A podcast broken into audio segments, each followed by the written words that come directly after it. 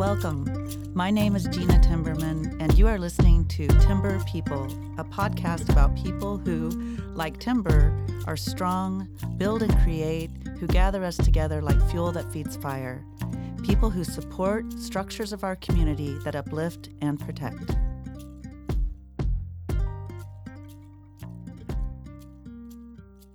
Halito. Welcome to my friend Sarah Adams, my Chata sister. I'm so happy to be with her today. Alito. I've been wanting to get together with you and connect for so long, and I'm so happy that we are able to be together on the Timber People podcast. You are a timber person. Thank you. The stars aligned today. Here we are. I'm so excited. You are an advocate, an educator. You are an artist. You are a friend in so many wonderful ways that you advocate and educate and support and protect structures of our community, especially our Indigenous community. And I want to thank you for your work and thank you for being a timber person, and also appreciate you being on the show today. Yakoki. Well, thank you. Yakoki to you. I think that this is such a fun forum to just talk about. And, as you know, we could go on for hours on any number of topics, but this is such a great forum just because representation is so dang important. And in these spaces, there are limited voices about Indigenous, especially contemporary Indigenous things that are happening. So this is so legit, so excited. Thank you for inviting me. Thank you. And I know today we're going to touch on several of the projects that you've been involved with, but I want to start out talking a little bit about you and how you really got into advocacy and in community voice. Okay, yeah. I think nobody really plans to get into advocacy. It's always just kind of because of a need in the community. There's a need that comes up. You may or may not know how to solve it, but you do know 1 million people who have a piece of the puzzle. And so for me, that felt very much what it was about. I think I started talking about accuracy in education when we were talking about land-run reenactments. And so I had little bitties at the time. My kiddos were very young. And I was looking to Brenda Golden. She was doing a lot of work in the community. And so I started just participating, like just kind of baby stepping into the work to just learn, really, to just do what I could, whatever piece I could. And from there, it just kind of grew. Having good mentors is incredibly important. And also having some bravery to be able to just kind of step out and say hard things. And what happens, or what has been my experience, is that sadly needs don't stop, right? Like once we kind of work on a project, usually there's something else that comes up that's like, hey, we really need to work on this. And so it really has just kind of snowballed into working on lots of things, from environmental issues to educational accuracy to really just social justice in general for Black, Brown, and queer communities. And so, that's kind of, I never planned really to do this. I wanted to, when I was very young, I said, I want to be a cheerleader and an attorney or a lawyer. So I was a cheerleader young, never got to the attorney stuff, but through my work with the ACLU, I feel like I've learned a ton about law. So it really is born of necessity. And I love that we have so many leaders in our community to look to who have just been incredible mentors to me. I remember meeting you when you had little ones, and you were really focused on the Indigenous perspective in our schools. And to watch, knowing you, but also watching your work in advocacy in our community really evolve into projects like Matriarch. That was established, maybe 8 years ago? Mm-hmm. Yep. That's really great. I love the pillars of support, education, advocacy, because when I think of you, I think of those value pillars. And especially being an Indigenous woman, when Indigenous women support each other, incredible things happen. And I saw that quote on the website. And can you talk a little bit about how that movement with Matriarch and the vision really got started? Yeah, it's a great question. Again, out of necessity, right? Right. We saw there was probably 9 years ago, there was this really big outbreak of youth suicides in Indian country. And we had tons of moms who were talking about, Indigenous moms talking about, like, what do we do? Like, where do we go? We call the Indian clinic or we call our tribe and, you know, they're telling us they can get us in 3 months. And I need something now. And there was just a lot of despair, a lot of needing community, needing resources, needing access. And Kendra Wilson Clements and I, like, literally we met and we were talking over pizza and some wine. And Matriarch was born out of ideas surrounding that issue just on a napkin in, you know, as we were having dinner. And we decided these, you know, being able to teach some of these things is not, these are things we can learn. These are skills we can learn. And we have incredible resources, other Indigenous women in our community who are willing to teach. And so if we just bring all of those people together, we can save ourselves. We can teach our kids how to save themselves. Right. And so from there, it was kind of around that issue. But then we realized, you know, there are a lot of other issues happening, impacting Indigenous families in our community. Let's talk about other issues, whether we're talking about financial stability or MMIW, or we're talking about wellness, mental health, if we're talking about Indigenous cooking or beading, you know, lots of fun things built in as well. It became, in essence, a support system. I mean, that's at its core, that's what it is. It's very intertribal, just like Oklahoma is. We have a chapter in Oklahoma City and a chapter in Tulsa, and we're thinking of expanding again. We're a nonprofit, so we all are volunteers. We all have day jobs, so but we have an incredibly strong board that has made it a very well-functioning group, and I have to do much less work than I did in the beginning. Right. But it's incredible what has happened, because I don't know that we ever anticipate, other than like just bringing people together and learning skills, but what has happened is we're seeing our sisters run for office. We're seeing them go back to school. We're seeing them become leaders of their home or become artists or entrepreneurs. And it's because those things happen when you have a support system.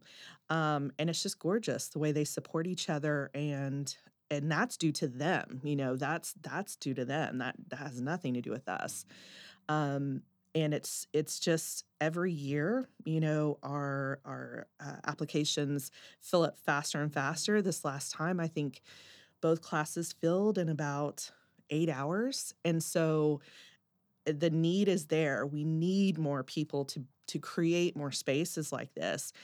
And truly, it's not rocket science, right? Like, you can have coffee and a plate of cookies at your home, and the best work happens around a kitchen table. So it's just old ways of our mothers and our grandmothers and our aunties just making space for each other and feeding each other. It's really important, especially that matriarchal aspect that so many of our tribal cultures are connected to, and also the concept of sovereignty, that reality, that innate nature to actually have that self-sufficiency within your community and with your culture to care and to be cared for. And so that's really beautiful. You mentioned the being aunties. I am an auntie now. She's 2 years old, baby Andy, and I just love being an auntie. But that's so connected to that sense of family, extended family. Our communities have stayed together, our tribes, intertribal relationships, by that sense of family, that we're connected, that we continue, that we transcend our experiences, positive and negative, and our resilience carries us forward, and we carry on. And it's through those community connections, also through that sense of extended family relationships. I love the Auntie Project and seeing the need of other communities, other indigenous communities that may not be in Oklahoma or may not be in our neighborhood or within our community here in Oklahoma. The Auntie Project is a really special one, and I know that there are ripple effects that are happening throughout Indian country, but also with the intention of having a positive influence with children, you know, in other parts of the world. Absolutely, and it's such a joy to be a part of the Auntie Project. It was the heart work of Dr. Amanda Cobb Greetham. And she, I mean, don't we all just love her? She's warrior incredible. Woman. Love Amanda. But that was kind of her, this idea of aunties coming together. And that was born around the time when we thought we were going to see, when families were being separated at the border and children were being separated from their parents and were being held. We thought we were going to see a large group of children come to Oklahoma. As Indigenous people, we have historically a really horrible history of our children being separated from our families through boarding schools. And so I think there's this instant visceral kind of reaction when we hear something like that that's happening today. You know, these things are happening today. And she rallied this incredible group of Indigenous women to come together to do something about it, which meant some fundraising. And then from there, we were like, well, there are lots of other needs for Indigenous kids in the community. What can we do next?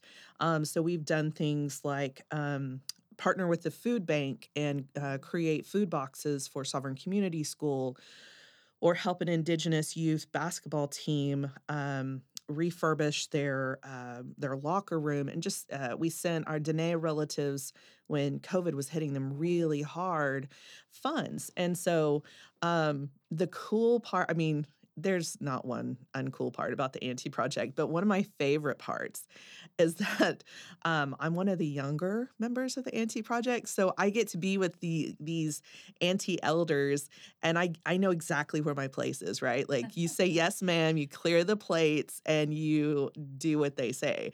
Not that they ever take advantage of that, but I think as I get older, I yearn to be in those spaces again where you have that layer of protection of that generation above you, to where you really are not, you're not the decision maker in those spaces. You're listening and you're learning, and I just soak it up.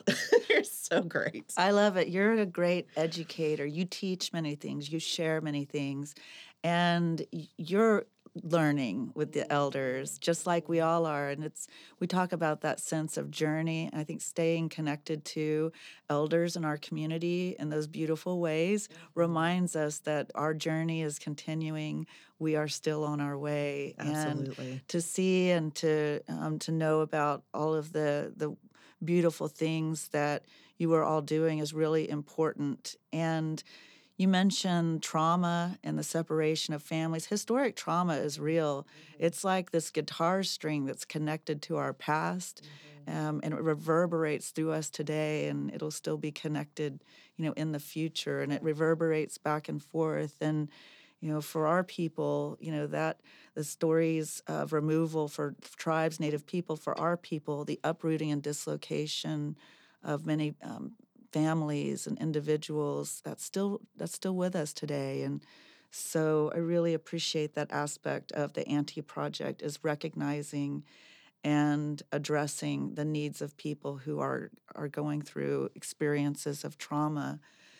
I really appreciate your work in seeing that continuing need, that one project you mentioned leads to another, and that there are youth throughout our communities that have been disconnected, mm-hmm. that may not experience safe places and spaces where they can just be themselves and to share that you, as an auntie, as a mother, as a matriarch, as a strong Indigenous woman, as a warrior woman, mm-hmm. that you have co-founded a project like Cousins for the LGBTQ community. Yeah, it really, again, born out of need. But it is, well, first let me just say that these kids are incredible. Like, they are rock stars, and I am lucky to be able to hang out with them. Like, I am definitely the most uncool kid in that room. And it's just, they're just, I feel like their generation. So Cousins, I co-founded it with Kendra Wilson Clements, who I co-founded Matriarch with. So awesome. Really, again, born of need. Kendra was the founding wellness teacher for Sovereign Community School, and she formed, and I know you know and love Kendra as well, but to know her is to love her, and these kids absolutely adored her and what she brought to their lives in terms of understanding your emotions, understanding yourself, learning how to de-escalate, like these really profound but simple ways of understanding ourselves and really focusing on wellness. It sounds like this new kind of, people are talking about wellness now. Well, these are our old ways, right? Like, we had so many ceremonies built around, coming of age and the different ways that we celebrated different stages of life that a lot of us have been disconnected to, especially urban Indigenous people. And so it was really important that we were able to talk to and gather together our Two-Spirit LGBTQ youth to tell them, you are incredibly special. You are incredibly needed in our community. Here's what it used to be like.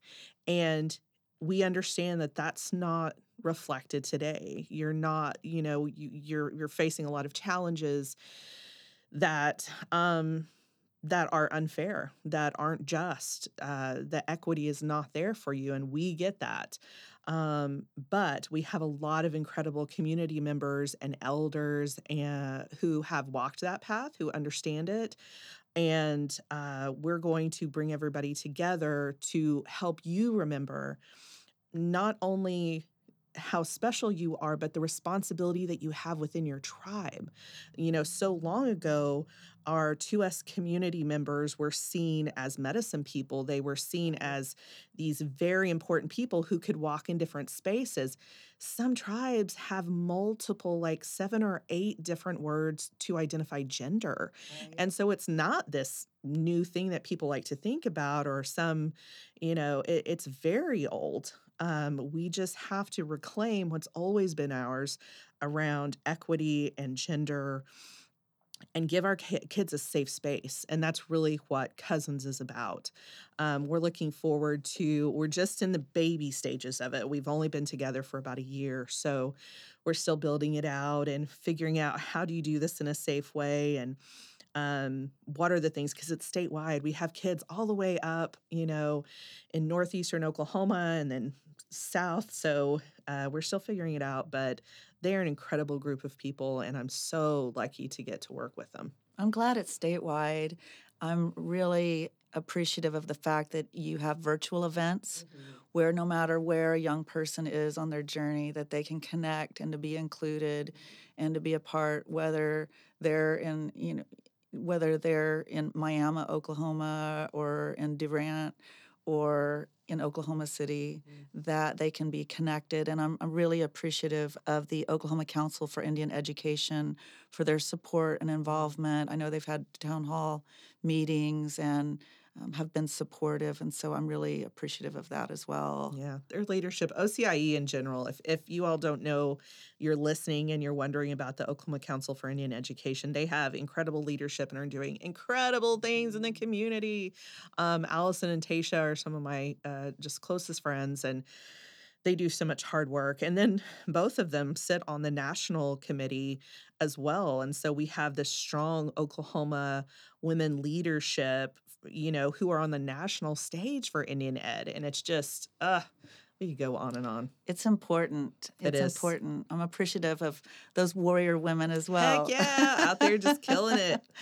So the Sovereign Community School, when I first heard about that project several years ago, just the fact that we just now have, that has just now evolved with as many Native communities that we have in our state, I was so happy to hear about that really focus on American Indian culturally relevant curriculum in the school system and how that has really come together. Can you talk about the Sovereign Community School? Because I love it. And we talk about taking care of yourself and this aspect of like a holistic way of looking at a curriculum or a program, that it's taking care of you, that it's culturally connected, value connected, that leadership skills are employed to prepare for the next generations of tribal leaders and our warriors, and then what they're learning that is relevant to the broader sense of curriculum in the state. Can you talk about that a little bit? That's exciting, and you've really been just such an incredible pillar for that project to move forward. Thank you. Well, thank you. It was an incredible journey, an incredibly difficult journey. And Phil Gover is the one who brought that idea and approached me at the time to help out with that project. And there were many, many, many hands that came together to make the school, to create the school. And it really, really at its essence is a community-informed school. And what that means is that we held many community forums to say, we know our schools are failing us. We know that our kids are dealing with, our boys dealing with being bullied for long hair, dealing with land run reenactments, dealing with Native mascots, dealing with inaccurate curriculum that still talks about our people as savage or subhuman. And those are a lot of barriers to deal with just to deal with those things, but then expecting our kids to be able to learn and thrive and grow in situations like that when they're being tokenized very often in classrooms as like the Indian kid who should know about all Indian things, right? It's difficult. And so when we look at our graduation rates, when we see things like that happen, there's no denying that there are some cracks that our kids are falling through. And for as long as I had been involved in trying to bolster this, JOM, being on those committees, trying to figure out ways to bolster schools and not seeing a lot of change, it finally was like, okay, we've got to do something different. We've got to give them a place where curriculum is indigenized. Right. Maybe instead of reading Shakespeare, they're going to read Joy Harjo, or learning about all the ways that Indigenous communities absolutely are a part of this knowledge base, but just aren't acknowledged, right? And the major pillars, whenever we talked to the community and said, okay, we know what you and your students need to thrive. Like, you are the experts. Like, what kind of school and what should we focus on? And overwhelmingly, they talk to us about wellness, and they talk to us about indigenized curriculum, and it being a very welcoming intertribal space. And so that's what we focused on. So this concept, again, of wellness in education is not rocket science, right? Like teaching people how to identify emotions, how to de-escalate, how to meditate, how to, whether there were opportunities to go to sweat, learning how to use our plant medicines, understanding our relationship to the land, to each other, to our elders, to our four-leggeds. Like, all of these things are part of that balance. And it is so missing from public education right now. Like, it's almost the opposite, where they focus on production and, what are your grades? How are your tests? Produce. And we're not saying, okay, how are you? Because if you're feeling suicidal, you're not learning. Right. If you're feeling depressed, your capacity for learning is so much less. And so we really wanted to flip that narrative to say, first, let's focus on making sure that you're well. And then let's look at everything else. And so it was this really, the kids are incredible. The teachers are incredible. And I'm so excited because Allison Black was just named the new head of school. And she is a rock star. Kendra Wilson Clements is sitting on as president of the board right now. So we have these powerhouse women really, doing their best to try to make Sovereign what we dreamt up. And that's a large order. So awesome. And it's something that really could become a new standard for other communities, other schools, other areas across Indian country, Native and non-Native alike, is absolutely about looking at that well-being of a being. Yes. And what does that mean? And how are we connected to our values, it's really important too that we carry on. That's that sense of continuum, that those traditional ways of life, those values, they're still being carried through, and how they can become really relevant can be taught in everyday experiences that our young people are exposed to. And it's important. It's important for a person, for any person. It's important to our next generations of educators, of leaders. I'm just really proud of the hard work that you and everyone have put into the school and the program. Absolutely. And they need help right now. So if listeners are interested in supporting Sovereign Community School, they're fundraising right now to try to make sure that this school is open for a long time. Unfortunately, the State Board of Education just continually attacks them with different things hurdles to overcome. It hasn't felt very fair and equitable, depending, seeing how other schools are treated. So it's definitely a school that needs your support. And even community members, if you know how to do something, if you know how to sew or drum or sing, or you want to talk about plant medicine or anything like that would benefit, our younger generation of Indigenous youth. They need volunteers to come and teach those things. And it really is this incredible intertribal group. You can go to their website, and I appreciate, Gena, if you'd share that with everyone. To really lean in, because it is absolutely this community-informed school. And so community is very important to us. Absolutely. Sense of community, consciousness, which is important in being taught in our educational systems, justice for different communities and cultures. When we think about justice, a movement that I know that's close to your heart and mine is the MMIW, the Missing and Murdered Indigenous Women's Initiative. And we know that, Native women are up to 10 times more likely to be murdered or sexually assaulted. And just having a voice for women who cannot be heard, that is so important, and I'm really appreciative of your advocacy efforts with MMIW. Thank you.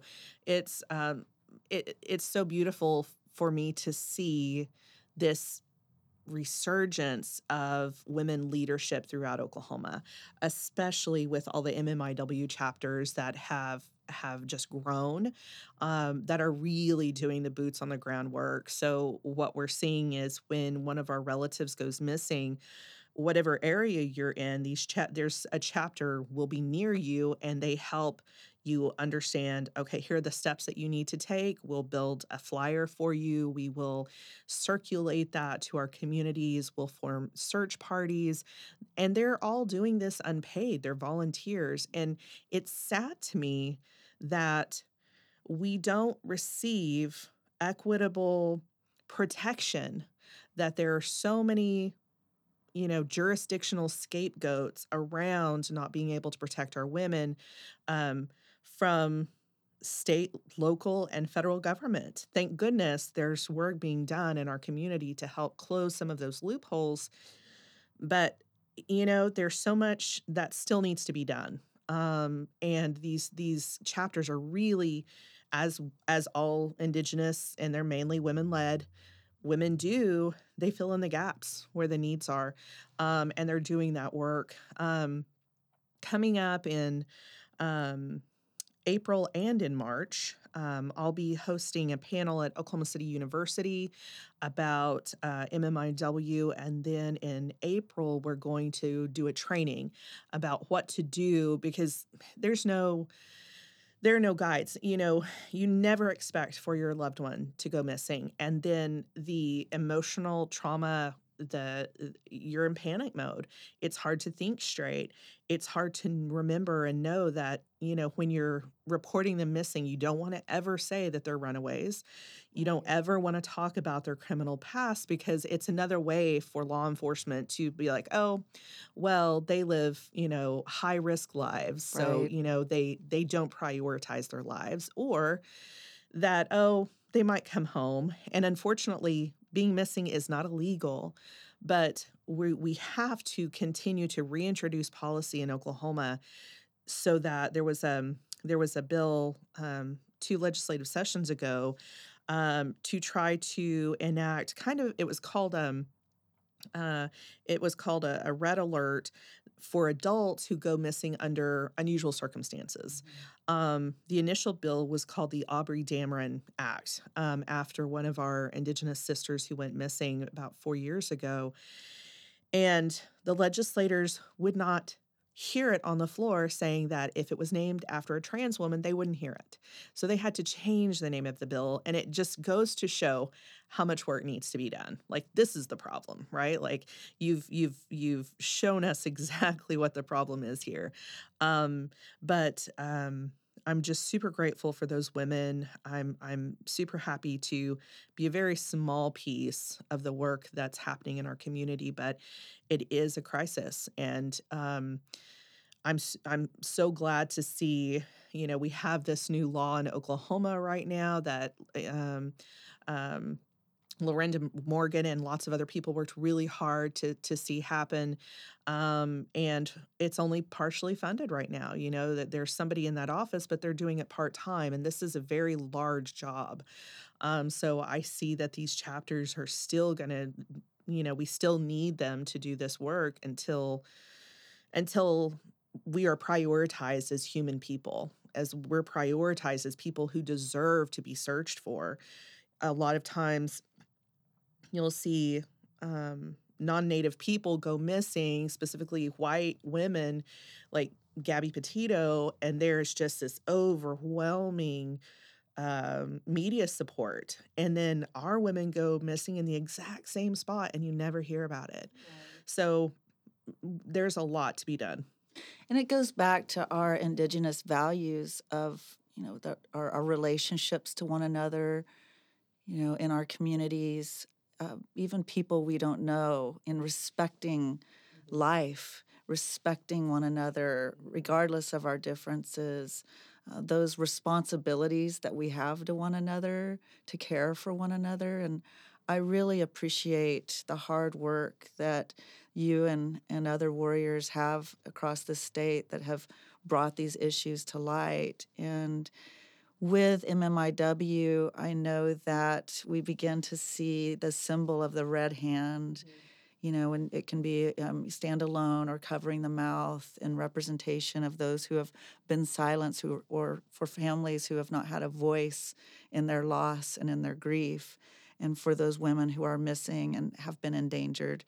And we see that identity of those issues in fashion. Mm-hmm. We see aspects of our identity in the beadwork, mm-hmm. and the way that we represent our tribal cultures in fabrics, mm-hmm. and in all of the beautiful aspects of how we identify as Native people. And I always love to see your work. I always love to see your process. I love to see your family from when you're providing a presentation and sharing, to when you're creating, in the fashion shows, on social media in Paris in the coolest outfit that I have ever seen. Why, thank you. And I want to talk about Native fashion and your artwork specifically a little bit, and talk a little bit about what that means to you. It's so fun. It's so fun. I think it's one of those things that is definitely trauma healing work for me. It's definitely a time, and I'll rip off a quote from this little one that I was teaching to Bede. We were at I think we were at the diversity center, and it was very, beading 101 kind of thing. And I had this little one with me who was probably 7, 6, something like that, made their first earring. And I was like, what do you think? How is it? Are you having fun? And they said, it makes my head quiet. And I thought, that's so great. That is exactly it. There's something about doing that work that stills you, that roots you. The hum of a sewing machine is something that it calms me down. It's also very nostalgic for me. My mother, my grandmother used to sew, and so those noises and that hum is just something that helps me feel connected to my women, to my people, to my sisters, and the opportunity to take what you're feeling inside and put it outside of your body is kind of incredible. And the fact that anybody wants to buy it, right? It's like a plus. And it's joyful. And it's one of those things, too, that I love. So I host these things at my home called Tea and Bead. And we get together, we bring projects that we're working on, and we have tea and we have snacks and we art and we eat and we talk. And it's something about being around Indigenous sisters and creating things that the best solutions to problems happen in those spaces. The release of these sorrows in our heart are lightened in places like that. Joy is like 10 times better in those spaces. Laughs are way loud and they shake the walls. It's so good, but it's healing. And to me, being able to, I feel like I still have a hard time saying artist. Like I don't feel like an artist. I was never trained, to do any of this stuff. I've had sisters lean in and be like, hey, check this out or do this. So I do owe them, definitely they've led the way. But it's just joyful. So doing the top hats has been super fun. Thank you very much for buying my top hat, Gena. I'm so excited. Happy. You need to take her for a spin because she's ready to go out on this. 100%. That is totally happening.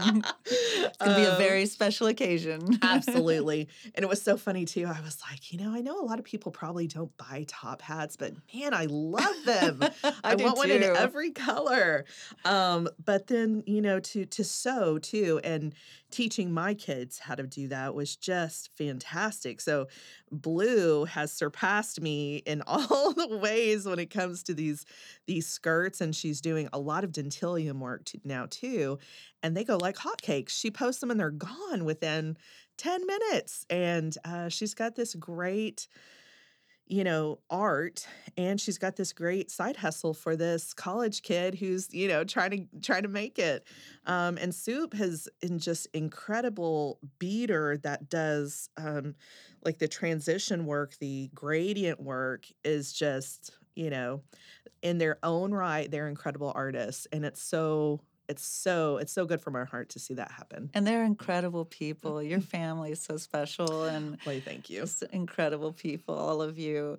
I know that you have many things coming up. Do you want to mention any upcoming events? I know that you have an Indigenous Foods kind of initiative going on, as well as there's always something going on at the First Americans Museum also. Always. But is there anything coming up that you'd like the listeners to hear about? So many things.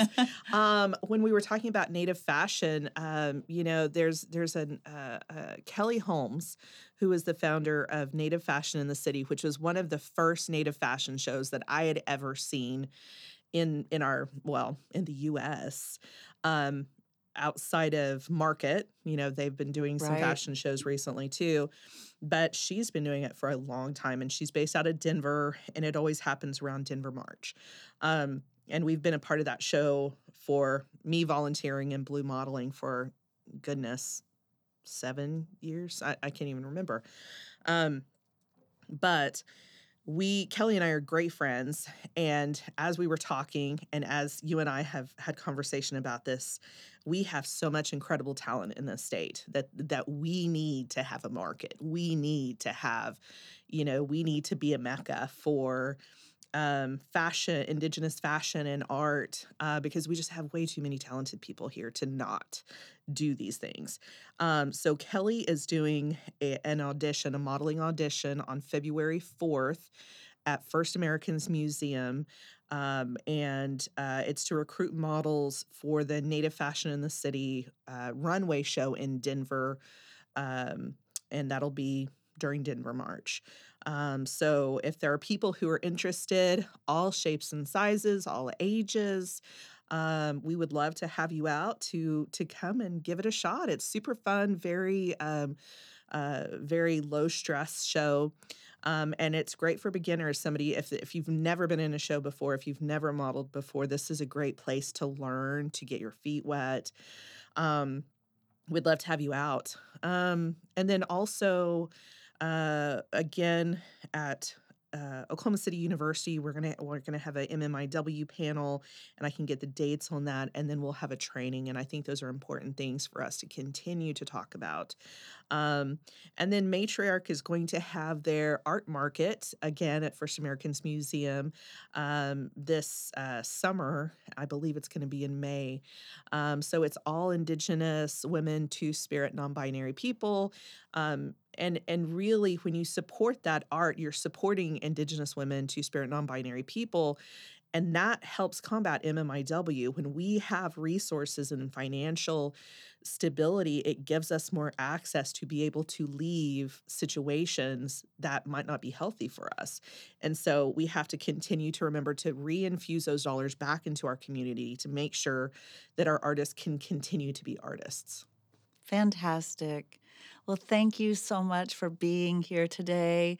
I love you, my Chata sister friend, warrior woman, Sarah Adams. Thank you. I'm so excited for everything that you are doing and to see it really making impacts in our community, and can't wait to have you back again. Yakoki. Yakoki. Can't wait to do this again.